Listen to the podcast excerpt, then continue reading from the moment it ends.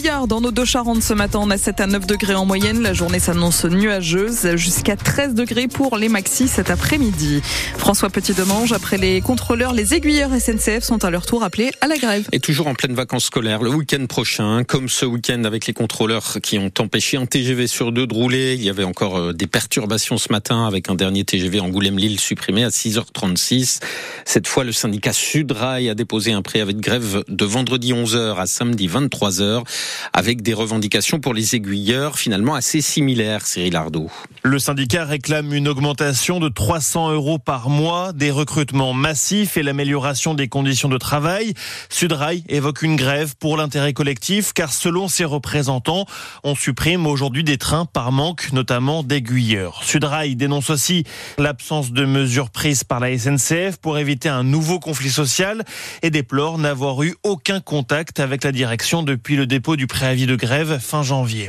Pour le moment, il est encore trop tôt pour dire si le mouvement sera massif et même si le préavis sera maintenu. La SNCF poursuit les négociations avec les différents syndicats, a assuré la semaine dernière le patron de SNCF Voyageurs, Christophe Aniché. Reste qu'une grève à ce moment-là serait particulièrement contraignante pour les usagers puisque les trois zones seront en vacances ce week-end. Cyril Ardo pour France Bleu. 10 milliards d'euros d'économies à trouver dans les ministères et dans certaines aides de l'État. Le ministre de l'économie a annoncé hier soir des mesures radicales pour faire face à une croissance encore plus faible que ce qui était envisagé dans le budget 2024. La prévision de croissance est abaissée à 1% au lieu de 1,4. Bruno Le Maire a donc annoncé que les ministères allaient devoir diminuer leurs dépenses de fonctionnement et que des aides comme ma prime rénov allaient être amputées, en l'occurrence d'un milliard. En revanche, il n'y aura pas d'incidence pour les collectivités locales, la sécurité sociale et les impôts. Le parcours de la Vélodyssée devra peut-être être modifié à Saint-Palais-sur-Mer. Et ça peut arriver à d'autres endroits aussi. La Vélodyssée, c'est cette véloroute de 1300 km qui va d'Andaille à Roscoff en passant par notre littoral de Charente-Maritime. Elle a été attaquée il y a une semaine à Saint-Palais-sur-Mer par les grandes marées après déjà les tempêtes de l'hiver. Résultat, un tronçon de la Vélodyssée s'est effondré à Saint-Palais et ce n'est pas euh, la seule portion qui s'abîme, soumise aux aléas climatiques le long du littoral, constate le président de la Vélodyssée, Stéphane Villain. C'est un trajet en fait qui évolue en permanence. Sur la Charente-Maritime, ça démarre du pont de Bro du côté de Maran jusqu'au bac du Verdon à, Royan, et on s'aperçoit que sur la totalité en fait des 150 km qui concernent la Charente-Maritime, eh bien on, on, est touché aussi, c'est-à-dire que le fait qu'elle soit en fait en proximité de la mer, euh, avec comme on l'a dit euh, cette érosion potentielle, euh, ces coups de vent. Euh, on a toute une équipe là sur la Vélodyssée qui travaille en permanence sur le tracé.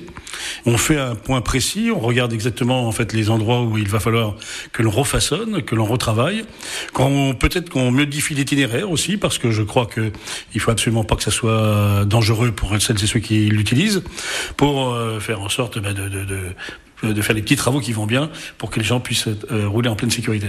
Le président de la Vélodyssée, le Charente-Maritime, Stéphane Villain, au micro France Bleu de Sophia Berada. Tous les moyens sont bons pour lutter contre le harcèlement scolaire. En Charente, ce sont ainsi les jeunes sapeurs-pompiers qui viennent d'être sensibilisés à ce fléau qui touche en moyenne plus d'un élève par classe, selon les résultats de la grande enquête nationale révélée lundi par la ministre de l'Éducation.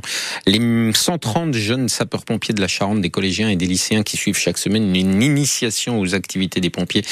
Ces 130 jeunes ont assisté vendredi à une conférence débat. Harcelés, harceleurs ou témoins, tous peuvent être concernés. Pierre Marsin. Je te faisais confiance, c'est le titre du petit film long de 30 minutes réalisé par le documentariste engagé Poitvin Maxime Jouet. Le thème du harcèlement scolaire y est abordé sous forme de fiction, mais le réalisateur veut surtout inciter les jeunes à témoigner. Les jeunes sapeurs-pompiers sont avant tout en fait des adolescents, des adolescents qui suivent en fait un cursus scolaire et donc forcément ils peuvent être victimes de harcèlement comme ils peuvent devenir harceleurs et ils peuvent aussi être témoins. Alix est lycéen, Marguerite de Valois lui-même dit qu'il n'est ni harceleur ni harcelé, mais qu'il a déjà constaté et témoigné du harcèlement subi par des camarades au lycée. Des gestes répétés, des gestes physiques. Dans ces cas-là, on peut en premier lieu aller parler à la personne concernée. Si jamais elle se confie à nous et qu'elle nous donne l'autorisation, on peut éventuellement parler à des adultes qui sont eux en capacité de régler le problème. Le témoignage de Margot, elle aussi lycéenne, à Marguerite de Valois, est plus compliqué. C'est sur les réseaux sociaux qu'elle a vu passer des insultes et des propos désobligeants sur le physique d'une jeune fille de son âge. Des moqueries, oui, euh, sur le niveau de l'aspect euh, physique euh, d'une personne, même si ils en parlent pas forcément, c'est ils se renferment sur eux-mêmes en fait. Témoignage physique ou témoignage numérique, le défi est difficile pour des jeunes entre 14 et 18 ans. En France, 6% des collégiens et 4% des lycéens sont considérés comme victimes de harcèlement. Pierre Marsat, France Bleu à Angoulême. C'est le débordement total. On retournera au refuge Oléronais à Saint-Georges-d'Oléron dans le journal euh, de 7h30, débordé par l'explosion du nombre d'abandons de chiens auxquels s'ajoutent les cas de maltraitance. 31 demandes d'abandon en seulement deux jours la semaine dernière. Je ne sais pas ce qui se passe, se désole la présidente du refuge Oléronais, on l'entendra. Elle gère tant bien que mal avec une liste d'attente ou en essayant de, de rediriger les animaux vers d'autres structures. Elle cite les maîtres qui n'arrivent plus à gérer le comportement de leurs chiens les départs en EHPAD, les frais vétérinaires devenus trop lourds. Reportage dans une demi-heure. Un peu plus joyeux, même si c'était plus vieux, la traditionnelle fête du Mimosa de Saint-Trojan sur l'île d'Oléron a attiré la foule hier encore, sans doute 10 euh, à 15 000 personnes malgré la pluie.